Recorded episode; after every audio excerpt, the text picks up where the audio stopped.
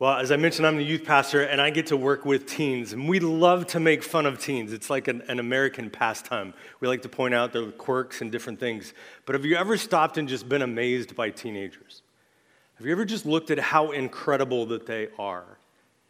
It's easy to tease when they've gone past the trash can for the 18th time in a row, and it's their job, and we all know that it's their job to take the trash out, and it just keeps piling up because they, in their many amazing, amazing things, they can cram at least one more item in the trash can, which means it's not time to go out yet. But that's not the amazing that I'm talking about. I'm talking about the things like they have reached the start of their athletic peak. Now, it goes for a long time, and at least for males, if you're paying attention to professional sports, the peak is 27 to 30. But if you're looking at females, especially Olympic gymnasts, their peak is their teen years. They're done by the time a two enters their age, most of them. There's not a lot of old gymnasts. Instead, their teen years, in fact, the rule for the Olympic, Olympics limits them because they can't start as young. But they do amazing things as teenagers. I don't know if you've ever walked into a room like this and seen how the teenagers greet each other, especially the teenage girls. We should learn from them because they actually do it right. We're the ones that mess it up. We're the old people that see your best friend that you haven't seen forever and look at them and give them a little nod. Hey, nice to see you again in a decade. Teenagers cannot have seen each other for 10 minutes. And when they see each other, especially teenage girls, it's as if it's been a decade. But maybe they get that right. Maybe they're the amazing ones that understand no, the relationships are about the most important thing on the planet. And 10 minutes apart is 10 minutes too long, as long as it's a healthy dynamic of that and not an unhealthy one. Maybe it's just watching them. I get to see the, this, and it's amazing all the time. And yes, it's comical. And yes, this is sometimes what we get to make fun of. Although you should hear me make fun of you adults when you do similar things, and it's supposed to be fully on. But when the abstract light switch which is, my, I heard this from Mark Ostriker for the first time, is not an on off switch, it's a dimmer switch. And it gets gradually turned up. And the more you develop it, the more it gets turned up. But it doesn't start really until your teenage years. And it's amazing to see them start to connect things about faith and life in an abstract way. And it's really comical when you see adults that seem to be turning that dimmer back down but it's not a funny haha comical, it's a tragedy. but with teenagers, it's getting turned up as they see this world in a new light, literally, in dimensions they haven't imagined before. And that's part of what amazes and sometimes frustrates us about teenagers is, is they look at the broken world that we live in. They don't set up a house with a white picket fence. They look at the broken world and say, it's supposed to be better than this. And then they butt heads with the cultures above them as they try to make it better in a different way than anybody's tried before. Or maybe in the same way many people have tried and it just keeps failing before sometimes, but it's new to them. They're amazing. And that's what we encounter as Advent, our Advent reading pointed out in the Christmas story. We have an amazing teenager account who collides with the crazy and impossible God that loves us and shows us grace and looks at God and says, All right, I'll follow you there. In a way that most adults wouldn't, although her cousin Elizabeth is on a similar crazy and impossible journey. Turn to Luke 1 verse 26. This is a very familiar passage, but I'd remind you of one other aspect of Christmas. Well, I guess two are entertainment, but songs and movies. We return to the very same Christmas songs and movies all the time. I cannot tell you how many versions of Scrooge I've already watched this Christmas time that I also watched last Christmas time, and I've been watching since as a teenager and younger, but especially as a teenager. My dad introduced me to the many other versions besides Mickey's Christmas Carol of the Scrooge story. But Mickey's Christmas Carol is one of the best. The best, in my opinion, is the Muppet Christmas Carol. But you can be wrong if you want to. Luke 1, verse 26 through 38. In the sixth month, the angel Gabriel was sent from God to a city of Galilee named Nazareth, to a virgin betrothed to a man whose name was Joseph of the house of David. And the virgin's name was Mary. And he came to her and said, Greetings, O favored one, the Lord is with you. But she was greatly troubled at the saying and tried to discern what sort of greeting this might be. And the angel said to her, Do not be afraid, Mary for you have found favor with God. And behold, you will conceive in your womb and bear a son, and you shall call his name Jesus. He will be great and will be called the Son of the Most High. And the Lord God will give to him the throne of his father David, and he will reign over the house of Jacob forever, and of his kingdom there will be no end. And Mary said to the angel, How will this be, since I'm a virgin? And the angel said to her, the Holy Spirit will come upon you, and the power of the Most High will overshadow you. Therefore, the child to be born will be called Holy, the Son of God. And behold, your relative Elizabeth, in her old age, has also conceived a son. And this is the sixth month with her who, is, who was called barren. For nothing will be impossible with God. And Mary said, Behold, I'm the servant of the Lord. Let it be to me according to your word and the angel departed from her. I don't care how many times you've heard the story of Mary being told about the virgin birth. Like Scrooge and the Christmas songs we love to come back to. This is a story worth returning to because it's in some ways, or at least in the historical crux of the moment, Christmas and the cross, it's the start of the grace story. Now, the reality is the grace story has been throughout all of Scripture. God is weaving one redemptive arc through all of history. But this breaking into it moment, the incarnation, starts at Christmas. We should never get tired of coming back to the story, no matter how many times you heard it. If I preached it this week, and then again next Sunday morning, and then again at Christmas Eve, it would be okay. Because what better story to tell? It's just like going to the 10th version of Scrooge and the Christmas Carol. We like it because it's a great story. And this is the best story. So if you're 90 years old and you're tired of the, the Mary story and Jesus being incarnate, wake up to it maybe for the first time because that means you haven't gotten it. And if you are a teenager that's tired of it for the third story time around on it when you've been paying attention in the abstract stage of life, turn the dimmer switch up a little bit more so that you catch a nuance of it maybe you haven't before but that we're familiar with it is no less amazing of a moment when we encounter it. So, as you hear these words, we're going to walk through them again, and they are not most likely new to you, unless this is your first day in church, in which case, welcome, we're glad you're here. Or the first day in big church, and you missed the days in Sunday school when you got taught it before, in which case, welcome, we're glad you're here. But if it's your hundredth time around in the Mary story, enjoy it again. We're looking through it and it points out it's the sixth month. This is pointing to Elizabeth's birth or pregnancy.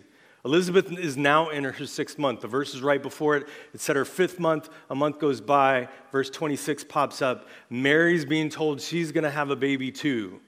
So you have an old lady who's barren. She's postmenopausal and she never had kids, anyways. She's doubly barren, if you want to put it that way. She can't have kids. She's past the age of having kids. And if you've noticed the theme throughout all of Scripture, God likes to do things through weird and unexpected pregnancies. He's got two of them here, but this is not the first time God has done this. He's done it in Genesis multiple times, and he's doing it again to call attention to the people around them of, hey, it seems like a different moment again. Maybe I should pay attention to the God who keeps surprising the nation of Israel with weird baby births, not weird baby births, but weird baby birds. Okay, separate the words correctly. But he's getting their attention. It's a green flag of wake up. Something's about to happen. So, in the sixth month, Elizabeth is six months along. She's kind of been hiding herself, not an embarrassment.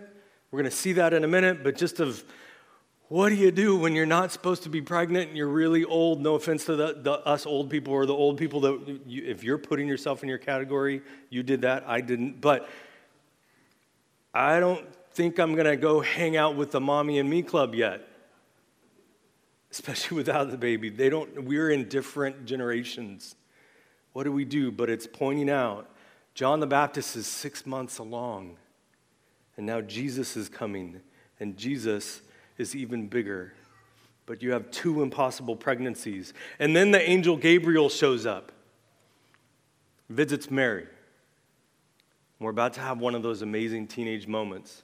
Because if you've noticed, every other time an angel shows up, in Scripture, immediate panic. I'm about to die, aren't I? And the teenage Mary has a little different response. It's interesting. If you pay attention to, if you're bored this week, go read all of the angel encounters that happen in Scripture. None of them are quite like Mary's and not just in the message. She has a different response. It's very interesting. But the angel Gabriel comes along. If you're familiar with angels, by the way, and you might have seen, uh, it's either an ornament, uh, it's a tree topper. That's what it is. Anybody seen the tree topper of, a, of an accurate angel, and then they give you like a seraphim or a cherubim? Well, it's not a cherubim because that's the, well, it's a more authentic cherubim maybe, but it's this weird looking thing with all the eyes on it. Yes. Okay, that is what angels look like, but that's not what Gabriel looks like. That's a kind of angel. Get your angelology right. It's a different kind of angel. But the other one is we see angels constantly when they appear before people take on a human appearance. It just seems to be how God does that. Partly, they're already terrified. Imagine if the multi eyed creature is the one that showed up, and you're one of the shepherds in the field in the, the rest of the story that's coming up. Not this morning, next week. But that would be even freakier. Gabriel shows up, meets with Mary. Here's another thing you can do if you have some extra time, as we have as a church a couple weeks or months ago now, but go look at Job, the encounter with Job, and the encounter with Peter, and the encounter with Daniel, when not with Job, but the others, an angel shows up, or well, Job and Peter get challenged by, by Satan in a discussion with God to be sifted or how they're treated. Daniel has an encounter with angels. Go compare them to this account. It's kind of interesting. It's a little different perspective. But go look at them. She encounters Gabriel, starts talking, and she doesn't immediately go to freak out point. It does say don't be afraid, but that's not what's said first, which is every other angel encounter in Scripture. Mary's isn't don't be afraid first, he has a different greeting for her. And he came to her and he said, Greetings, O favored one, the Lord is with you. Do not be afraid comes next. But here it's just, God's with you. It happens in Nazareth. If you're familiar with how the people at the time spoke about Nazareth, they looked down on it. The apostles looked down on Nazareth when they start. You can go see that in their discussions when they're called. I'm following this guy from Nazareth. Why would you follow somebody from Nazareth? Even worse if he's from Bethlehem. What are you doing? This doesn't make sense. And yet, that's what's going to happen. And then it also points out he's of Joseph, and Joseph is the house of David. That's the kingly line. So this one is going to be a king. That's going to come back and be stated in a minute. But he starts. He came to her and he said, Greetings, O favored one, the Lord is with you. Not, do not be afraid, but the Lord is with you. That's what we want to hear. But notice her response. She was greatly troubled at the saying and tried to discern what sort of greeting this might be. We finally have an angel that encounters somebody in the way that you would hope that they'd encounter you. Hey, God's, God's a fan of yours. And her response is, I'm perplexed. I don't, this doesn't make sense to me. First, why are you talking to me? And second, what do you mean he's, he's favorable toward me? What do you mean that I've found his favor? What do you mean that the Lord is with you? She's processing it. You have a teenage girl that's encountering an angel awesomely. Again, this is an amazing part of teenagers. She's not struggling in the way that some of the others do. She doesn't go to false worship, which is they're not, not their intention, but they get corrected for it all the time. Oh, you're an angel. Let me build you an altar. Don't build me an altar. I don't want to die. I saw Satan fall. We're not going down that road, that road again. Instead, Peter does that, by the way. Hey, let's build a tabernacle for the other people, not Jesus. Tabernacle being tabernacle, a tent being the tabernacle. Instead, she just goes to, What do you mean God's with me? I'm perplexed. I don't understand. I'm processing. It's a teenager in their amazingness, a godly teenager, wrestling with what am I being confronted by right now? I don't know what's happening. And then we get into some of the other details. I skipped sorry, skipped ahead a little bit on, on myself, but verse 27 to a virgin. It's going to say that multiple times, but twice it's emphasized. Don't ever lose sight of this. We believe the impossible. Teenagers are great at this. They believe impossible things all the time. Teens, I'm going to tease you a little bit. Sorry. But they're convinced that they're going to be the less than one percenters that can accomplish things that nobody ever does. It's partly why they accomplish it so often. They're convinced they can. I already know I can't, so it's not going to happen.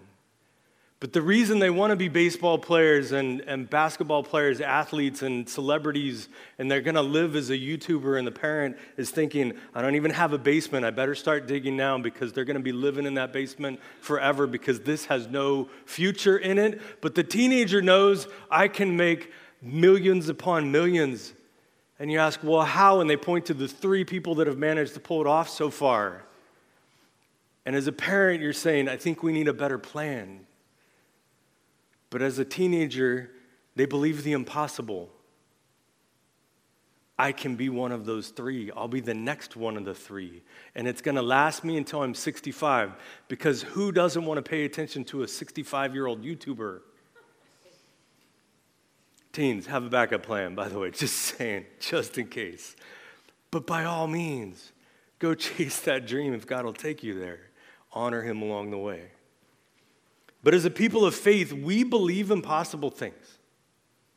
If you can't believe that a God of all power can do impossible things from a human perspective, then you're going to be in trouble with everything about our faith. If you can't believe in a virgin birth, how can you believe in the incarnation in the first place? How can you believe in a God of grace? If you can't believe, and you can put any fill in the blank that you want to with faith, if you can't believe the biblical stand on this social matter or on this holiness issue because of this, I don't believe that we need to honor God in this way anymore. It's a past thing because, well, this is how the world works now and it's different, and Paul didn't have a phone.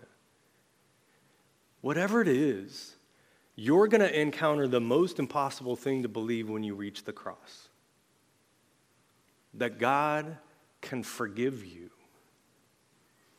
It's easy to believe that I'm a mess up. It's impossible to believe that God cared enough to do anything about it. So, every other impossible thing that we bump into in Scripture is almost irrelevant compared to the cross. That the God who made all of us would take our place at the cross is the most impossible thing to believe. And if you're, care- if you're clinging to that one, everything else that God says that is crazy and impossible, is something like a teenager to just be embraced, or as a teenager to just be embraced. Yes, that impossible thing can be true because that God is God. And I can believe this one because I got a more impossible thing to believe. He said, I'm new creation. And you all don't even think that my brain is fully engaged yet. God does impossible things. And here in verse 27, it's a virgin birth. 28 again, favored one. 29, I just think she has a funny response there. 30, if you're looking at verse 30, here's how God favors her. If you've ever struggled with how God has blessed you, take a look at hers and remember hers and remember that she's a teenager. This would be hard to handle at Elizabeth's stage of life let alone as a teenager, when you're looking forward to all of those impossible things in the future, but you couldn't fathom this one. And the angel said to her, Do not be afraid, Mary, for you have found favor with God, and behold, you will conceive in your womb and bear a son, and you shall call his name Jesus. Mary looks at him and, and she says, Well, I know how this works, though. And that's not how this works.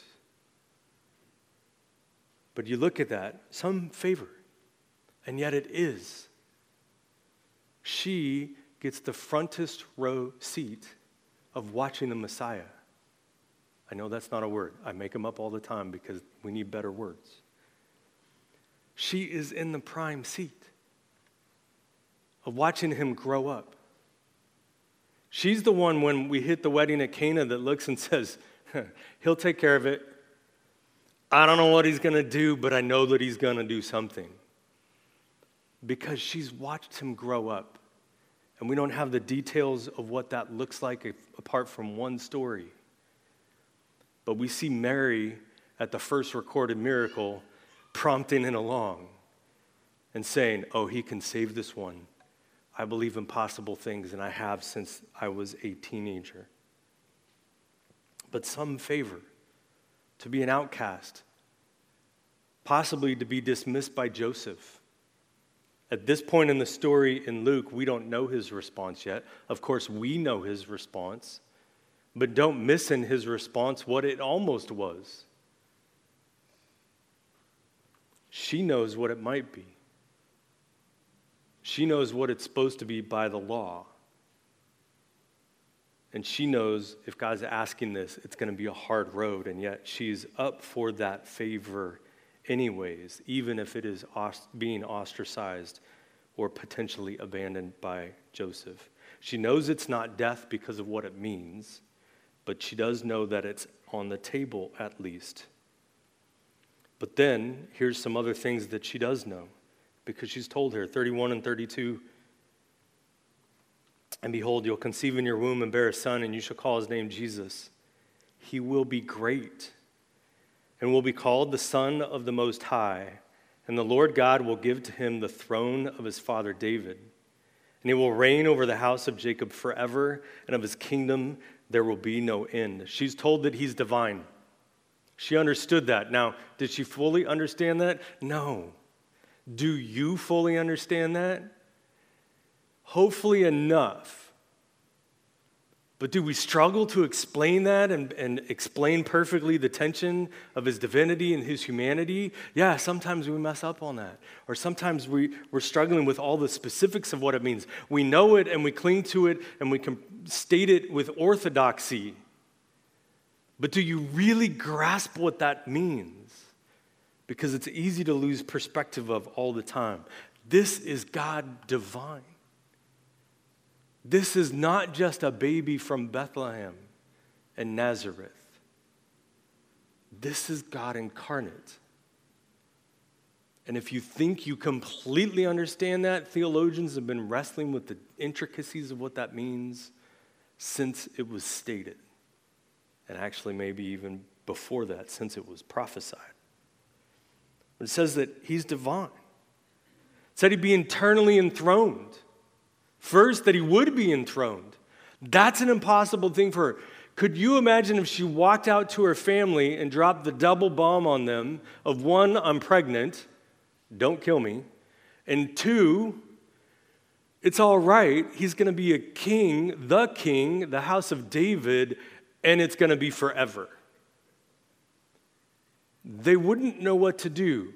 They would react just like we would if your teenager, a teenager in your family, popped up or from the neighborhood and, and just was on the porch. They're going door to door for the next school fundraiser because there's 3,000 of them, right? So, trying to sell you a candy bar and a pair of mittens and maybe some socks that you don't want, but you feel pressured to buy. And at the door, they say, Hey, by the way, I'm going to have a kid at the end of the season, and they're going to become the president forever. Votes are done, they're going to be the president, and they're never going to die. I don't know that you'd buy their stuff, actually. You'd probably think, okay, wait, are we sure you're on a team? And if I give you money, is it going to go to the team? Because I'm not sure of anything you're saying anymore. You're not making sense. This is not amazing. This is ridiculous. It isn't just impossible. This is ludicrous. And yet, she doesn't have a problem with it. She does still get hung up on the virgin birth thing a little, more just in how it's going to work. But she seems to understand, and she certainly was told and heard, he's divine and he's eternally enthroned. That also, by the way, gives you a hint of how Joseph is going to respond because the house of David was connected to him. At least in her understanding, maybe she would have picked up on that. Verse 34 Mary said to the angel, Here's her only objection. She doesn't say, I don't want this. She doesn't say, Well, how's that throne thing going to work? How's he going to live forever? In fact, in a little bit, she's going to be told he's not going to live forever. He's going to die, and her heart's going to be crushed. But he is going to live forever, even still. But that's a different part of the story. Her objection is this the one that makes total sense to us. How will this be since I'm a virgin? She says, I've seen the Pixar short the clouds up there in the skies, knitting the babies together, and the stork brings it down, and there have been no clouds, and I haven't seen a stork. How in the world am I going to be pregnant? This has not happened. I know that's not what it says. We have little kids in the room. I'm just helping the parents out. But I know how this works. We're not having storks anytime soon in my neighborhood. So, you want to help me out with that one? I got the rest. I understand he's divine. I can live with that. I understand that this is going to happen to me. I'm okay with that. I just don't understand the mechanics of what's going to work. I know what leads up to this. And the angel answered her, The Holy Spirit will come upon you, and the power of the Most High will overshadow you. Therefore, the child to be born will be called Holy, the Son of God. And he kind of tells her how it's going to work. Mostly, he just says, Don't worry about it. Focus on the other part. He's the Son of God.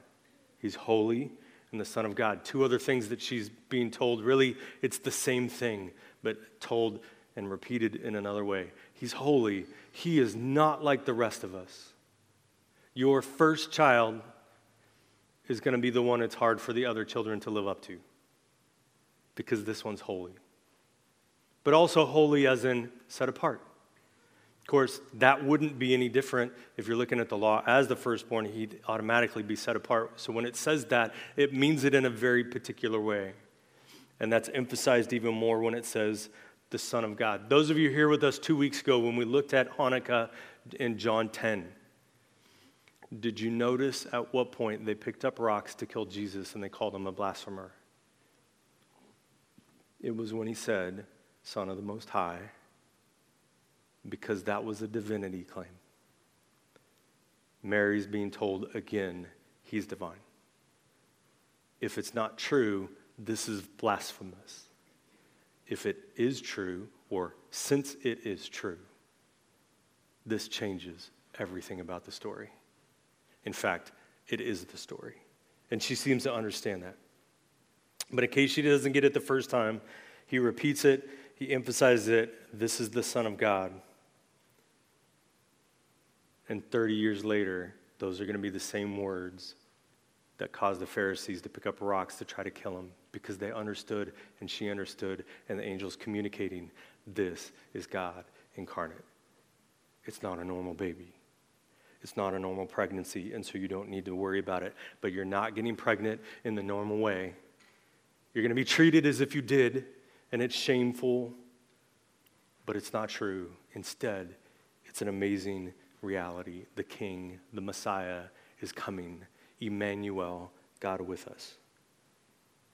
How's it going to happen? Verse 36 Behold, your relative Elizabeth in her old age has also conceived a son in another impossible birth. God is doing impossible things. That's how it's going to happen. And this is the sixth month with her who was called barren. Verse 37 For nothing will be impossible with God. This is core to our faith. It was core to Mary's experience and journey right here, but it's core to our faith something we need to embrace every time we come to Scripture, every time we walk out of the church doors, every time we gather for worship, that we worship a God that does impossible things. His only limit is his own character. He is omni in every way. And the only qualifier on that is the one that he claims himself of, but I would never do that because that's against my character. Not that I can't, and that I don't have the power to, but that I act in these ways and never opposed to them. But one of those is that he is above and beyond this physical world, and so impossible things is what he does whenever he feels like it. And to draw our attention to him and praise his name. For nothing will be impossible with God. And then Mary has an amazing teenage response. And Mary said, Behold, I'm a servant of the Lord. Let it be to me according to your word. And the angel departed from her. Mary says, All right, let's go. This amazing teenager moment. I don't know that an older adult could do it, to be honest. Except, those of you that are older, we see Elizabeth on a similar journey. Not the same journey, but a similar journey. This is what happens, happens in next and following the, that moment. In those days, Mary arose and went with haste into the hill country to a town in Judah. And she entered the house of Zechariah and greeted Elizabeth. And when Elizabeth heard the greeting of Mary, the baby leaped in her womb. And Mary was, Elizabeth was filled with the Holy Spirit. I always remember this wrong, by the way. I always think it's John the Baptist filled with the Holy Spirit. It's spelled out that it's Elizabeth that is filled with the Holy Spirit in this moment. And she exclaimed with a loud cry, Blessed are you among women, and blessed is the fruit of your womb.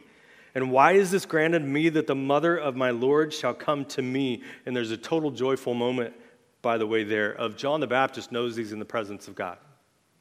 How cool is that? Have fun wrestling with that and thinking that through this week. And I don't mean wrestling in a bad way, I mean wrestling in a good way the two babies get in proximity another, and John goes, I did this with the youth group a little while, or a week or two ago, but John goes, full Buddy the Elf moment. Jesus, I know him. No joke. It's, it's Buddy the Elf. They stole it from the Christmas story, okay? Not, probably not really, but kind of feels like it. That's what John the Baptist does. And Elizabeth says, the older person, by the way, looks at the teenager and says, you're blessed of all the women. That, by the way, does not mean that Mary herself is holy or that the Catholic theology of the Immaculate Conception, which, if you didn't understand it, is that Mary was born sinless. Scripture is clear that Mary also needed Jesus as her Savior. That Mary is carrying God incarnate who will save her too, because she, though favored, still needs God's grace. Do not get that confused. Scripture is very clear on that. Why is this granted me? The mother of the Lord should come to me. For behold, when the sound of your greeting came to my ears, the baby in my womb leaped for joy. And blessed is she who believed that there would be a fulfillment of what was spoken to her from the Lord. And then Mary goes into poetry, music, both Probably all, the both option, all of the above. And Mary said, My soul magnifies the Lord. This is the Magnificat. My soul magnifies the Lord, and my spirit rejoices in God, my Savior. Even Mary knew that she was in need of a Savior. God, my Savior, for he has looked on the humble estate of his servant. For behold, from now on, generations will call me blessed. For he who is mighty has done great things for me, and holy is his name. And his mercy is for those who fear him from generation to generation. He's shown strength with his arm. He has scattered the proud in the thoughts of their hearts. He has brought down the mighty from their thrones and exalted those of humble estate. He has filled the hungry with good things, and the rich he has sent away empty. He has helped his servant Israel in remembrance of his mercy, as he spoke to our fathers, to Abraham, and to his offspring forever. And Mary remained with her about three months and returned to her home. She stays for three months. Why three months? Because John the Baptist shows up and Elizabeth has her hands full. And it's time for Mary to go back. But Mary's three months along now and she's starting to show. And Joseph's sitting at home and finds out Mary's having a baby. And I know that the stork didn't come either. So what am I going to do? But we'll get to that next week. What do we do with all this? What are we to be reminded of? A, of a story that we keep coming back to wonderfully every Christmas time. Number one, we believe as Christians and we celebrate the impossible. That doesn't mean we embrace every ridiculous, impossible idea that ever happens. We should not be weird conspiracy theorists that nobody believes anything from because we believe everything. But we ought to be biblical conspiracy theorists in the right way, not the crazy way, because there's those too. But that we look and we say, when scripture says it's impossible, I say, awesome. That means God's in the room. I believe when he says impossible things that they're to be celebrated not, and not explained away because we believe and celebrate the impossible. Because with God, as scripture points out several times, including here, nothing is impossible. God does what he wants to do. And when God declares that it's going to happen, it is unshakable and it is secure, and we can believe it no matter how outlandish. And it really doesn't get wackier than a virgin birth and the resurrection of the dead except when you get to the theological reality, realities of grace to the enemies of God. And instead of being enemies or left as enemies because of grace, we're made children of God. That trumps even virgin birth and resurrection. They're highlights of the spiritual reality going on. We believe and celebrate the impossible because with God, nothing is impossible. And that you're familiar with it and because there's a widespread celebration of the season, does not mean that we should lose sight of the craziness of Christmas. This is ridiculous. Parents, if your teenager, teenage kid shows up in your room one evening and says, Mom, Dad, I'm pregnant, or, or my girlfriend's pregnant, but I need you to know I didn't do anything, you're not going to believe them, nor should you because we know about the stork too. We know how this world works. Mary was no country bumpkin she, just because she lived in the country. She understood. This is a crazy story because it's supposed to wake us up. God was doing something that was not typical. And it needed to not be typical if you really think through the theological implications that the Bible spells out. He needed to be fully divine and he needed to be fully human, and it needed to be perfectly united in the one person of Christ. Or theologically, we are off the rails. But also salvifically, we are in trouble if any of that equation is not in play. That Christmas is crazy should never be something we forget just because there's a mall Santa everywhere, even if there's no longer a mall everywhere. This story is crazy. And it's crazy, amazing, and true. But don't lose sight of the craziness of Christmas. Instead, be captivated by an amazing teenage servant of God that we see embracing the impossible reality of the virgin birth, of God incarnate, of an eternal king coming from Bethlehem and Nazareth. And in response, celebrate Jesus Christ, our Redeemer. That's the Christmas story. Let's pray. Lord, mighty and holy, we praise your name. This is crazy. That we, your former enemies, are welcomed before you to praise your name, and you bless us and call us your children. Lord, we thank you for Christmas.